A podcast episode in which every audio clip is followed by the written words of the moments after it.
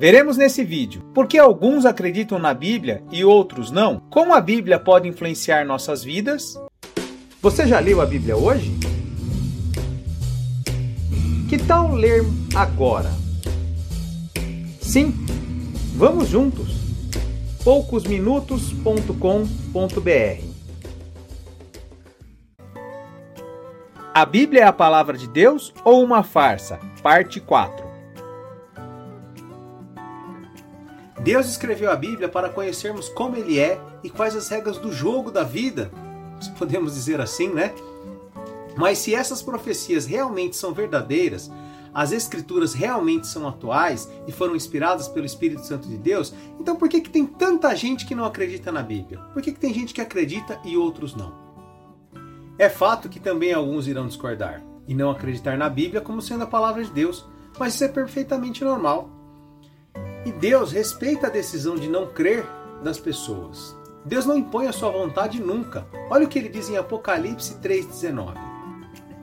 Eu corrijo e castigo todos os que amo. Portanto, levem as coisas a sério e se arrependam. Escutem, eu estou à porta e bato. Se alguém ouvir a minha voz e abrir a porta, eu entrarei na sua casa e jantaremos juntos. Aos que conseguirem a vitória, eu darei o direito de se sentarem ao lado do meu trono, assim como eu consegui a vitória e agora estou assentado ao lado do trono do meu Pai. Portanto, se vocês têm ouvidos para ouvir, então ouçam o que o Espírito de Deus diz às igrejas. Satanás impõe suas crenças às pessoas, Deus não. Se você quiser dar ouvidos e começar a aprender, Deus vai te ensinar a cada dia, mas se você não quiser abrir a porta da sua vida, simplesmente Deus ficará do lado de fora. Simplesmente ele respeita a sua escolha. No tempo em que Jesus viveu nessa terra, existiram pessoas que andaram ao lado de Jesus, viram seus milagres acontecerem ali no dia a dia, né? ouviram ele mesmo dizer que ele era o Filho de Deus, o Messias prometido, para trazer salvação ao mundo e mesmo assim não quiseram crer em Jesus ou tiveram dúvidas. E nem por isso Jesus desrespeitou essas pessoas. Nós temos que agir da mesma maneira, temos que respeitar a todos. Felipe viu os milagres, mas ainda assim estava em dúvida sobre Jesus. Olha o que fala em João 14,6. Jesus respondeu: Eu sou o caminho, a verdade e a vida. Ninguém pode chegar até o Pai a não ser por mim. Agora que vocês me conhecem, conhecerão também o meu Pai e desde agora vocês o conhecem e o têm visto. Felipe disse a Jesus: Senhor, mostra-nos o Pai, e assim não precisaremos de mais nada. Jesus respondeu: Faz tanto tempo que eu estou com vocês, Felipe, e você ainda não me conhece? Quem me vê, vê também o Pai. Por que é que você diz: Mostra-nos o Pai? Será que você não crê que eu estou no Pai e que o Pai está em mim? Então Jesus disse aos discípulos: o que eu digo a vocês, não digo no meu próprio nome. O Pai que está em mim é quem faz o seu trabalho. Creiam no que eu lhes digo. Eu estou no Pai e o Pai está em mim. Se vocês não crerem por causa das minhas palavras, creiam pelo menos por causa das coisas que eu faço. Jesus também confirma que ele é o Messias. Vamos ler Mateus 16, 13. Jesus foi para a região que fica perto da cidade de Cesareia de Felipe. Ali perguntou aos discípulos: Quem o povo diz que o filho do homem é? Quem o povo diz que eu, Jesus, sou? Eles responderam: Alguns dizem que o Senhor é João Batista, outros dizem que é Elias, e outros dizem que é Jeremias ou algum outro profeta. E vocês? Quem vocês dizem que eu sou? perguntou Jesus.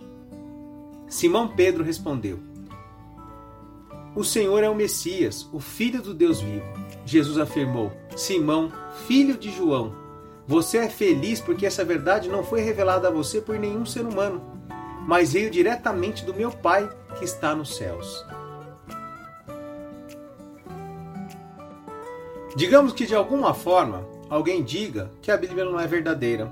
Afinal, vemos algumas pessoas utilizando diversas artimanhas para tentar desencorajar as pessoas de crerem na Bíblia. Eu creio que a Bíblia é verdadeiramente a palavra de Deus, por causa dos fatos que eu citei mas principalmente por causa das experiências que eu já vivi com a presença de Deus na minha vida.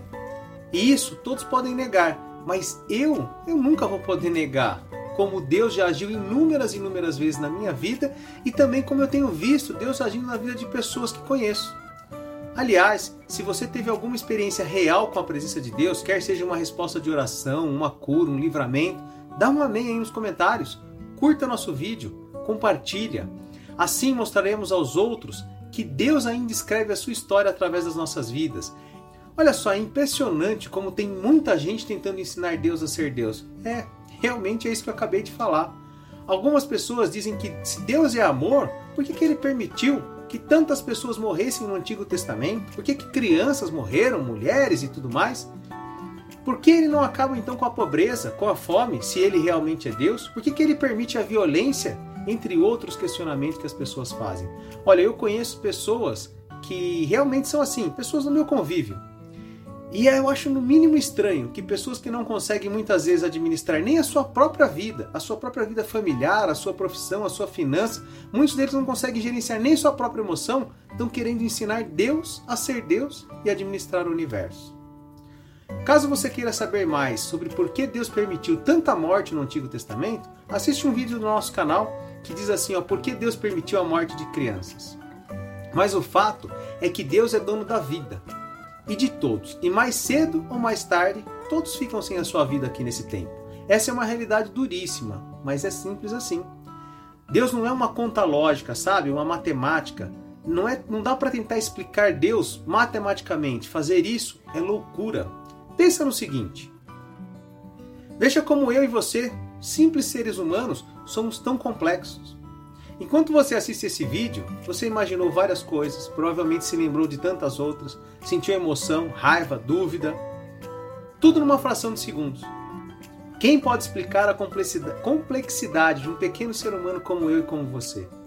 Imagine então explicar um ser inigualável como o próprio Deus. Ele é o Criador e nós somos criaturas.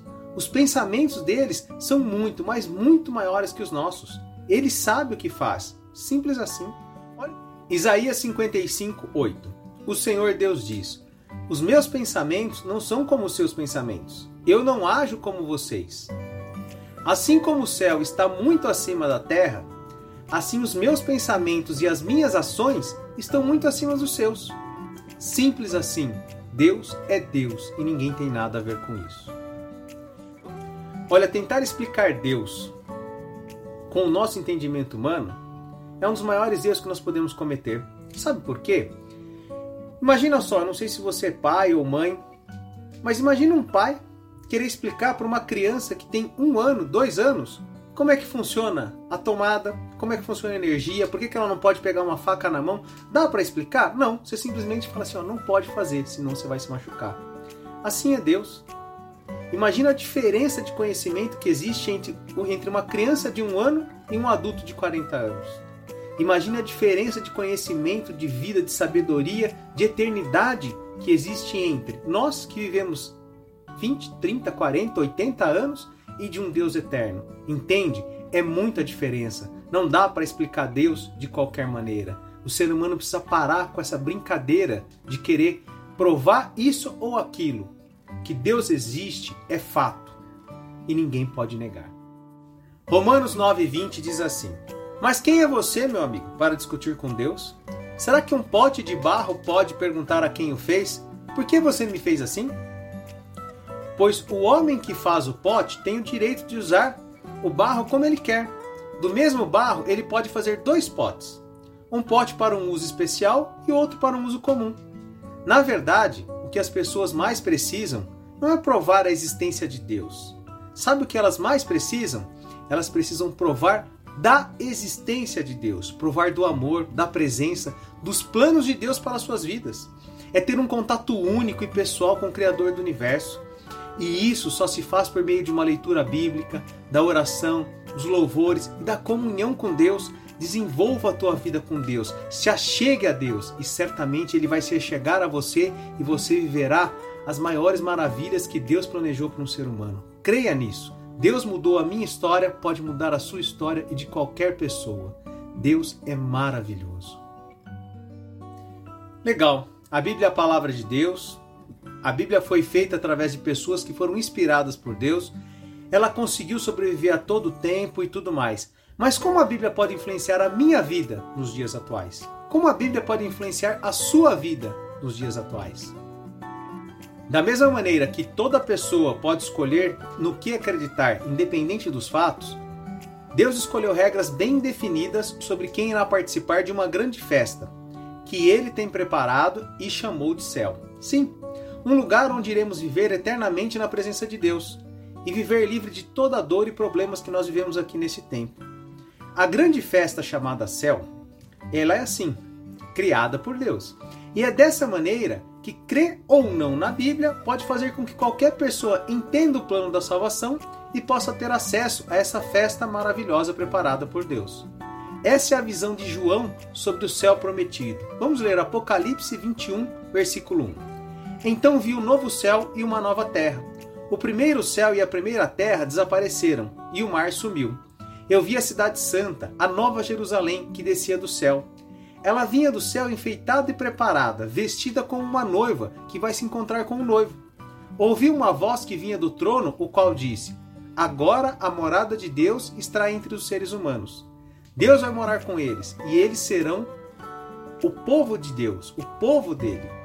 O próprio Deus estará com eles e será o Deus deles. Ele enxugará dos seus olhos todas as lágrimas. Não haverá mais morte, nem tristeza, nem choro, nem dor. As coisas velhas já passaram. Aquele que estava sentado no trono disse: Agora faço novo todas as coisas. E também me disse: Escreva isto, pois essas palavras são verdadeiras e merecem confiança. E continuou: Tudo está feito. Eu sou o Alfa e o Ômega, o princípio e o fim. A quem tem sede, darei para beber de graça, da fonte da água da vida. Aqueles que conseguirem a vitória receberão de mim este presente. Eu serei o Deus deles e eles serão os meus filhos. Mas os covardes, os traidores, os que cometem pecados nojentos, os assassinos, os imorais, os que praticam feitiçaria, os que adoram ídolos e todos os mentirosos, o lugar dessas pessoas é o lago que queima o fogo e o enxofre que é a segunda morte. Sendo ele o autor e organizador dessa festa, colocou algumas regras para aqueles que desejam participar dessa festa, e nisto nem eu nem você podemos opinar. A festa é dele e ele estabeleceu as regras para quem tem o direito de participar ou não. Esse convite está aberto a todo aquele que aceitar a Jesus Cristo como Senhor e Salvador de sua vida, independente da idade, nação, raça, cultura, posição social ou sexo. A condição é aceitar a Jesus Cristo como Senhor e Salvador. E o que é aceitar a Jesus Cristo como Senhor e Salvador?